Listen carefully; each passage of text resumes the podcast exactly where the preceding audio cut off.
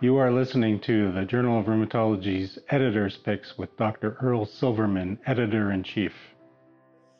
Hi, this is Earl Silverman, Editor in Chief of the Journal of Rheumatology, welcoming you to the February 2020 edition of Editor's Picks.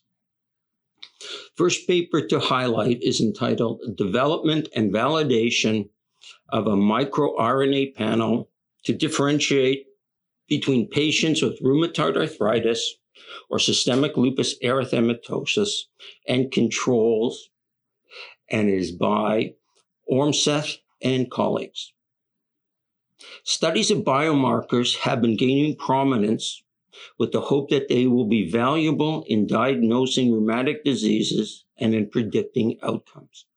MicroRNAs are short non-coding RNAs that are important in gene regulation and may be used as biomarkers and or maybe indicators of mediators of disease. The aim of this paper was to use small RNA sequencing coupled with machine learning to develop a microRNA panel that could be used to differentiate between RA patients or SLE patients and controls. The investigators initially compared a panel of microRNAs in 167 RNA patients and 91 controls. The preliminary panel was then validated in a separate cohort of 12 patients with SLE, 32 with RA, and 32 healthy controls. The investigators found that the panel could differentiate patients with seropositive RA from those with seronegative RA, but not RA patients from SLE patients. Please read this paper to find out the implications of this study and potential relevance of these findings regarding the pathogenesis of RA and other autoimmune diseases. The next article to highlight is a review article entitled immune related adverse events associated with cancer immunotherapy, a review for the practicing rheumatologist by Jamal and colleagues. Immune checkpoint inhibitors have become an important addition to cancer chemotherapy.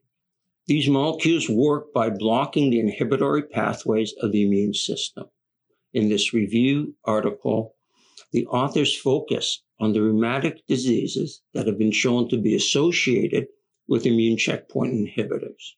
They review the mechanisms of action, management of adverse events, and the potential impact on cancer therapy for the patient in whom these events may occur.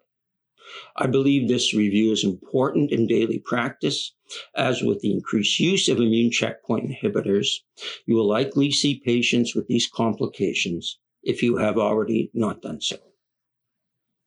The third paper to highlight is entitled Prediction of Ankylosing Spondylitis in the Hunt Study by a Genetic Risk Score, combining 110 single nucleotide polymorphisms of genome, genome-wide significance and is by Rostami and colleagues. It has long been recognized as a large genetic component for the risk of development of ankylosing spondylitis, or AS, which has been classically associated with HLA B27. However, 113 single nuclear polymorphisms, or SNPs, have been identified and associated with an increased risk for the development of AS, but have a much lower contribution to the genetic risk. The objectives of the study were twofold. One, construct a weighted genetic risk score using currently known genome wide susceptibility SNPs, and then to evaluate its predictive ability for AS in a Norwegian population based study or the Hunt study. The investigators successfully genotyped 164 patients with AS in whom they had relevant clinical data and more than 49,000 controls. A weighted genetic risk score was then constructed for all patients and controls based on the 110 SNPs. These SNPs were weighted using published odds ratios for AS. The investigators then used logistic regression analysis to determine if the weighted genetic risk score alone or in combination with HLA B27 carrier state were important contributors to the genetic risk for developing AS in this cohort. Please read this article to find out how the genetic risk score, with or without HLA B27, performed as compared to HLA B27 status alone, and what the authors believe the clinical value of the addition of a weighted risk score is. The fourth article that I felt would be of particular interest to the readership is entitled Worldwide Expert Agreement on Updated Recommendations for the Treatment of Systemic Sclerosis and is by DeVries, Bouwstra, and colleagues. The objectives of this study were one, to evaluate the agreement of the updated EULAR uh, slash EUSTAR recommendations for the treatment of systemic sclerosis among international experts. And secondly, to determine factors that might influence this agreement. A total of 263 experts participated in this study, of whom 209 or 79% completed every item. The majority of respondents were rheumatologists at 76%, 71% were working in Europe, 59% were EUSTAR members, and 57% stated they had greater than 10 years of clinical experience. Overall agreement for the recommendations was high, with a mean of eight on a scale of zero to 10, with 10 being full agreement. Please read this article to find out which recommended treatments had the greatest agreement and which had the lowest agreement. You will also find out which recommended treatments differed between European and non European physicians. There is an accompanying editorial by Dr. Janet Pope entitled Recommendations for the Treatment of Systemic Sclerosis. Agreement may not translate into uptake. In this editorial, Dr. Pope gives her opinion on how these guidelines may or may not be routinely used in clinical care. I believe that reading the article and the accompanying editorial will allow you to have a better perspective on how to put the updated EULAR EUSTAR recommendations into your daily practice.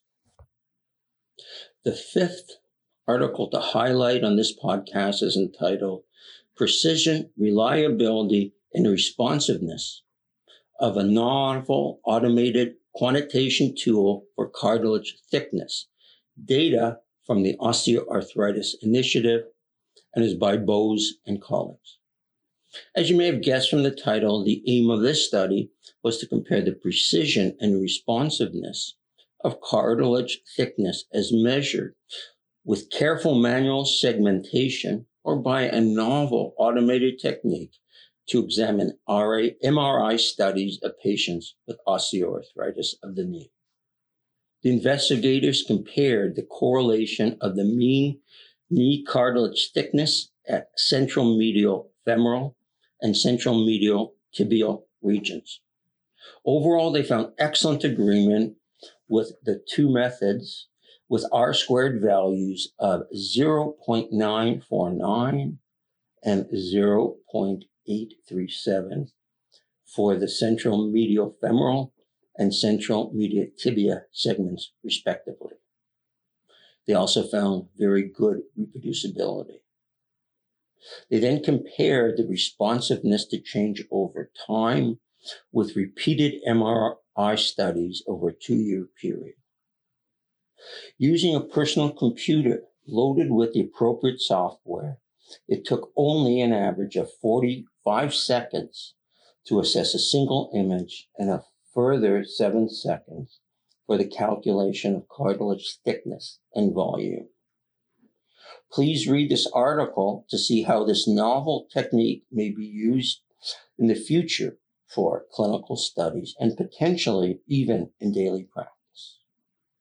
The investigators also reviewed the possible limitations of this work.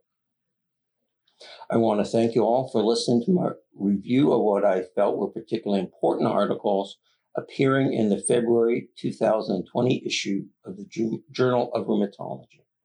I hope my summaries will lead you to reading not only these five articles, but all articles appearing in the February edition of the journal. Please read either the print edition or the online edition, which can be found at www.jrheum.org. If you have any comments on this summary or any articles appearing in the Journal of Rheumatology, please send them to manuscripts at jrheum.com. I hope you will listen next month for the editor's picks of the March 2020 edition of the Journal of Rheumatology.